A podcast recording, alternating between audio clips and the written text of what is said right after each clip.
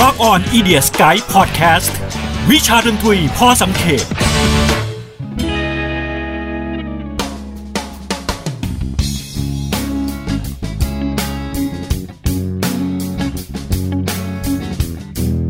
บริดพ็อปมันคือดนตรีจากช่วงยุคทศวรรษ 90 ที่เป็นมากกว่าดนตรีนะครับ มันคือภาพลักษณ์ มันคือแฟชั่น มันคือหน้าตาของ pop culture ที่สำคัญอย่างหนึ่งของอังกฤษ สวัสดีครับ ผมบอมสุวาทิน หรือว่าดีเจบอมจาก Rock On Radio ขอต้อนรับทุกท่านเข้าสู่รายการ Rock On Idiot Sky วิชาดนตรีพอสังเขปพจนานุกรมดนตรีสำหรับคอเพลงทั้งหน้าใหม่และหน้าเก่า วันนี้เราจะพาคุณผู้ฟังไปทำความรู้จักกับซีดนตรีที่สำคัญมาก ๆ ที่สุดอย่างหนึ่ง จากทางฝั่งสหราชอาณาจักรนั่นก็คือบริดพ็อปนั่นเองนะครับ มันเป็นดนตรีที่เกิดขึ้นในช่วงยุคทศวรรษ 90 นะฮะ เรามาทำความรู้จักภาพรวมของบริดพ็อปกันแบบหลวมๆก่อนนะฮะ หลักๆแล้วบริดพ็อปเนี่ยจะได้รับอิทธิพลมาจากศิลปินอังกฤษด้วยกันในช่วงมามาจากยุค 60 หรือ 70 ไม่ว่าจะเป็น The Beatles The Rolling Stone The Who The Kings นะครับ หรือว่าศิลปินในสายแกลม ทั้ง David Bowie T-Rex หรือสายพังก็มีนะฮะ Sex Pistol The Clash The Jam อะไรเหล่านี้นะครับ วิธีการถ่ายทอดเนื้อเพลงเนี่ย พวกเขาก็จะมีการสะท้อนเนื้อเพลงจาก เสียงของชนชั้นกลาง แล้วก็คนชนชั้นแรงงานในอังกฤษนะฮะ ซึ่งในช่วงที่ Britpop เกิดขึ้นเนี่ยก็เป็นช่วงเปลี่ยนผ่านพอดีนะครับ นายกรัฐมนตรีจอห์นเมเจอร์จากพรรคอนุรักษ์นิยมเนี่ยลงตำแหน่งลงจากตำแหน่งนะครับ แล้วก็เปลี่ยนเป็นโทนี่แบลร์ซึ่งมาจากพรรคแรงงาน ดังนั้น Britpop ก็จึงเป็นมากกว่าดนตรีนะฮะ เหมือนเป็นเสียงของการการเคลื่อนไหวภาคสังคมแล้วก็แฟชั่น และรวมถึงการตลาดในยุคนั้นด้วย บิ๊กโฟของ Britpop มีใครบ้างนะครับ ก็ถ้าอิทธิพลสูงสุดเลยก็จะมี Blur Oasis Suede Pulp นะครับ นอกจากนี้ก็มีวงเด่นๆ อื่นๆ อีกมากมายนะครับ ไม่ว่าจะเป็น Ocean Color Scene อ่า Supergrass The Verve แล้วก็ Radiohead นะครับก่อนที่เราจะไปพูดถึงจุดกำเนิดของมันนะฮะ เรามาทำความรู้จักสภาพแวดล้อมของวงการเพลงในอังกฤษก่อน Britpop จะเกิดขึ้นนะครับ ก็ต้องย้อนไปในช่วงสักยุค 80 นะครับ แน่นอนเป็นช่วงเวลาของดนตรีอิเล็กทรอนิกส์แล้วก็ดิสโก้นะฮะกำลังเฟื่องฟูเลย และเมื่อมีคนชอบก็ต้องมีคนไม่ชอบนะครับ กลุ่มคนเหล่านี้ก็เริ่มต้นลุกขึ้นมาเล่นดนตรีในแบบที่ตัวเองชื่นชอบนะฮะทำให้เกิดกระแสวัฒนธรรมในอังกฤษในตอนนั้นที่เรียกว่า Cool Britannia มีวงดนตรีสำคัญอย่าง The Smiths นะครับ The Smiths นี่เป็นวงที่เป็นแรงบันดาลใจสำคัญของวงอินดี้มาก ๆ วงหนึ่งนะครับ นอกจากนี้ก็จะมีพวกสาย shoegaze สาย noise สาย psychedelic นะครับ ไม่ว่าจะเป็น The Jesus and Mary Chain My Bloody Valentine Sonic Youth นะครับ หรือว่าจะเป็น movement ทางฝั่งแมนเชสเตอร์ที่เขาเรียกว่า Madchester ก็จะมีวงดนตรีอย่าง The Stone Roses Happy Mondays แล้วก็วงอย่างอ่า Inspiral Carpets วงนี้เนี่ย Noel Gallagher เคยเป็น roadie ให้พวกเขาด้วยนะ เคยขนเครื่องดนตรีเป็น backstage ให้ วงเหล่านี้เนี่ยเรายังไม่เรียกพวกเขาว่า Britpop นะครับ แต่ว่าพวกเขาถือเป็นสารตั้งต้นที่สำคัญให้กับ Britpop ต่อมาในช่วงยุค 90 นะฮะ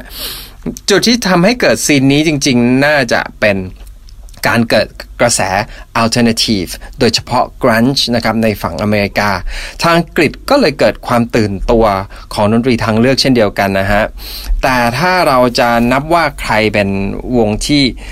เป็นวงเริ่มต้นของ scene Britpop แท้ๆเนี่ยก็น่าจะเป็นจุดที่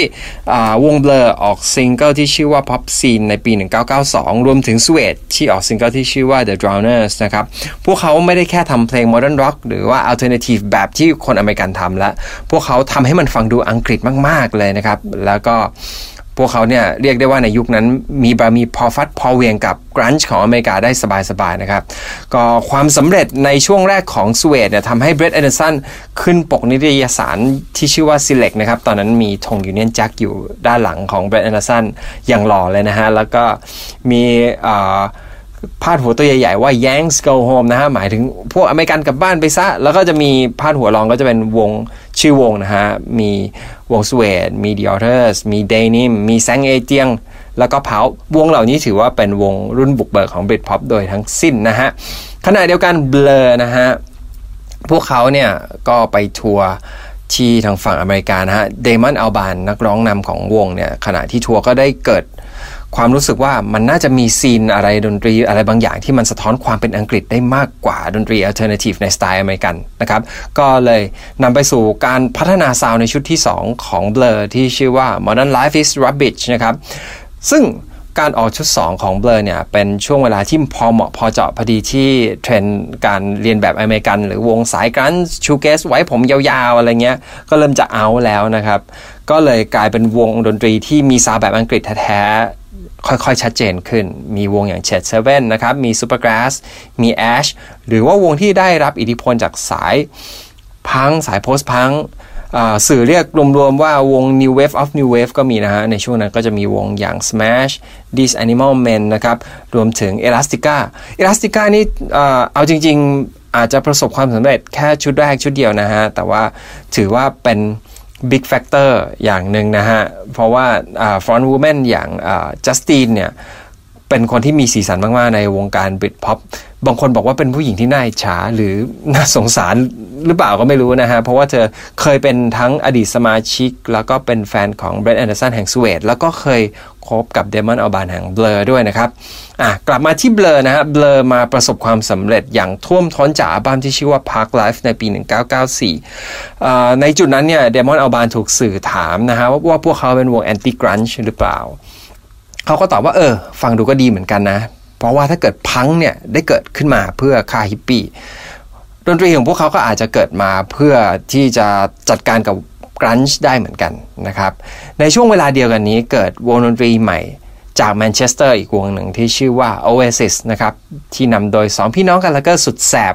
พวกเขาเริ่มแจ้งเกิดจากอัลบั้มที่ชื่อว่า Definitely Maybe นะครับพวกเขาทุบสถิติยอดขายเร็วที่สุดของสวีดลงได้ แล้วก็กวาดไปถึง 7พลาตินัมนะฮะส่วนวงเบลอก็สามารถเข้าชิงแล้วก็ กวาดรางวัล Brit Awards ไปได้ถึง 4 สาขาในช่วงกลางทศวรรษ 90 นะฮะ ในช่วงปี 95 เนี่ยถือว่าเป็นช่วงที่เฟื่องฟูมาก ๆ ของวัฒนธรรม Brit Pop นะฮะ แน่นอนทั้ง Blur และ Oasis ประสบความสำเร็จเป็นอย่างมาก แล้ว 2 วงนี้ก็ถูกนำมาเปรียบเทียบกันอย่างหลีกเลี่ยงไม่ได้นะครับนำไปสู่การกระทบกระทั่งฟาดปากกัน ที่เรียกได้ว่า the battle of Brit Pop นะครับโอเอซิสเนี่ยก็เป็นเหมือนตัวแทนของ คนอังกฤษทางตอนเหนือนะฮะเบลอก็จะเป็นตัวแทนของชาวใต้สองวงเนี่ยมักจะแขวะกันไปแขวะกันมาทั้งต่อหน้ากัน และทั้งผ่านสื่อมีรกรรมวีรกรรมแสบๆเกิดขึ้นมากมายนะฮะศึกนี้เนี่ยเป็นความเมามันอย่างหนึ่งของสื่ออังกฤษมากที่สุดนับตั้งแต่อายุของ The Beatles ที่ต้องแข่งกับ The Rolling Stones เลยนะครับ มาถึงในช่วงปี 1996 นะครับ อัลบั้มที่ 2 ของ Oasis อย่าง What's the Story Morning Glory ก็ ประสบความสำเร็จอย่างมากนะฮะ รวมไปจนถึง Different Classes ของ Pulp The Great Escape ของ Blur สามอัลบั้มนี้ประสบความสำเร็จต่อเนื่องทั้งทางด้านยอดขาย แล้วก็ได้รับการเสนอชื่อเข้าชิงรางวัล Brit Awards นะครับ ซึ่งในยกนี้เนี่ย Oasis ชนะไปนะครับ และ ณจุดนี้เอง ถือว่า Britpop เนี่ยขึ้นมาถึงจุดสูงสุดแล้วนะครับ แล้วเมื่อถึงจุดสูงสุดก็เข้าสู่ช่วงยุคอิ่มตัว สักปี 1997 กระแสนิยมแนวเพลง Britpop เริ่มลดลงนะครับ Oasis ออกอัลบั้มที่ 3 อย่าง Be Here Now อัลบั้มนี้กับถูกวิจารณ์อย่างหนักนะครับว่าเปลี่ยนไปแทนที่จะทำดนตรีใน แบบ Britpop เริ่มรู้สึกว่ามีกลิ่นอายแบบ lo-fi สไตล์อเมริกันนะครับ วง Blur เองก็เริ่มเปลี่ยนแนวทางของดนตรีตัวเองไปในสักช่วงชุดที่ 5 นะครับ ในช่วงนี้เองพอกระแส Britpop อิ่มตัววงดนตรีหลาย ๆ วงก็เริ่มแตกวงไปนะฮะ รวมถึงการมาถึงของดนตรีพ็อปอีกครั้งหนึ่งครับ ยุคนี้ดนตรีพ็อป กลับมาเฟื่องฟูไม่ว่าจะเป็นgirl group อย่าง Spice Girl Boy Band อย่าง Boyzone หรือว่า Westlife ก็ดังมาก ๆ นะฮะ แต่ว่าในช่วงกระแส Britpop ตกต่ำในช่วงนี้เองเนี่ย ยังมีบางวงที่พอจะเรียกว่าเชิดหน้าชูตา Britpop อยู่ได้บ้างนะครับ นั่นก็คือ Radiohead หรือว่า The Verve นะครับ พวกเขาเนี่ยจริง ๆ อยู่มาตั้งแต่ช่วงต้นยุค 90 พร้อม ๆ กับวง Britpop ล็อตแรกแล้วแหละครับ แต่ว่า อาจจะถูกมองข้ามไปนะครับ แต่ว่าในช่วงนี้นี่เองอวงวง Radiohead แล้วก็ The Verve เนี่ยสร้างผลงานที่ดีแล้วก็นำซาวใหม่ๆเข้ามานะครับ OK Computer อัลบั้มของ Radiohead ถือว่าเป็น masterpiece ของยุคนี้เลย หลังจากสิ้นสุดกระแส Britpop ในยุคแรกไปนะครับ ก็ค่อยๆ เกิดวงดนตรีอังกฤษรุ่นใหม่ๆ ขึ้นมา วงเหล่านี้อาจจะถูกเรียกว่า post Britpop นะครับ ไม่ว่าจะเป็น Travis Stereophonics Feeder Keen Snow Patrol แล้วก็ Coldplay นะฮะ พวกเขาเนี่ยแน่นอนนอกจากจะสืบสารแนวทางของ Britpop แล้วเนี่ย พวกเขา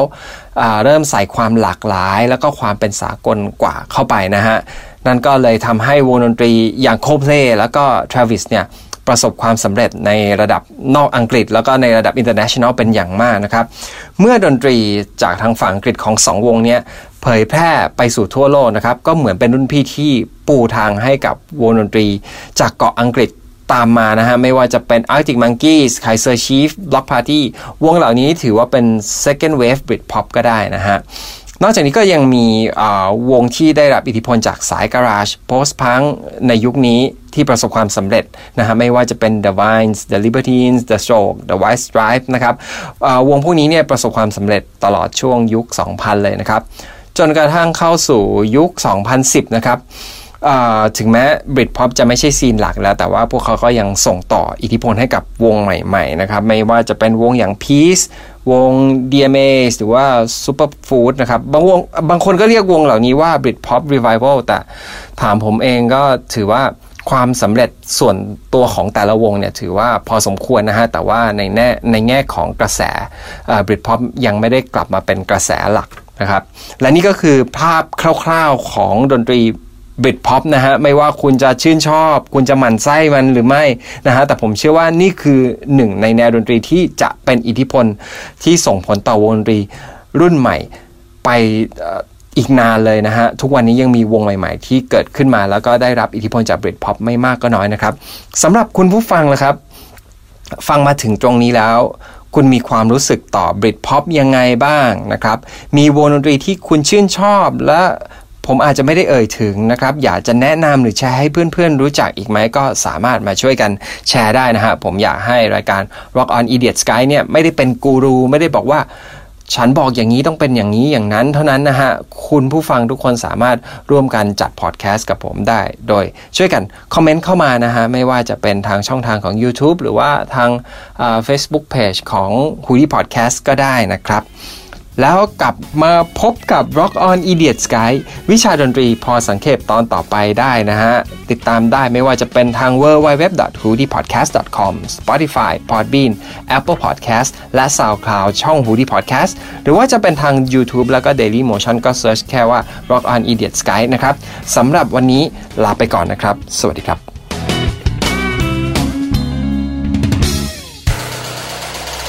h o ดี้พอดแคสต์ฮูดี้พอดแคสต์เรื่องที่คุณฟังแล้วต้องร้องว่าหูดี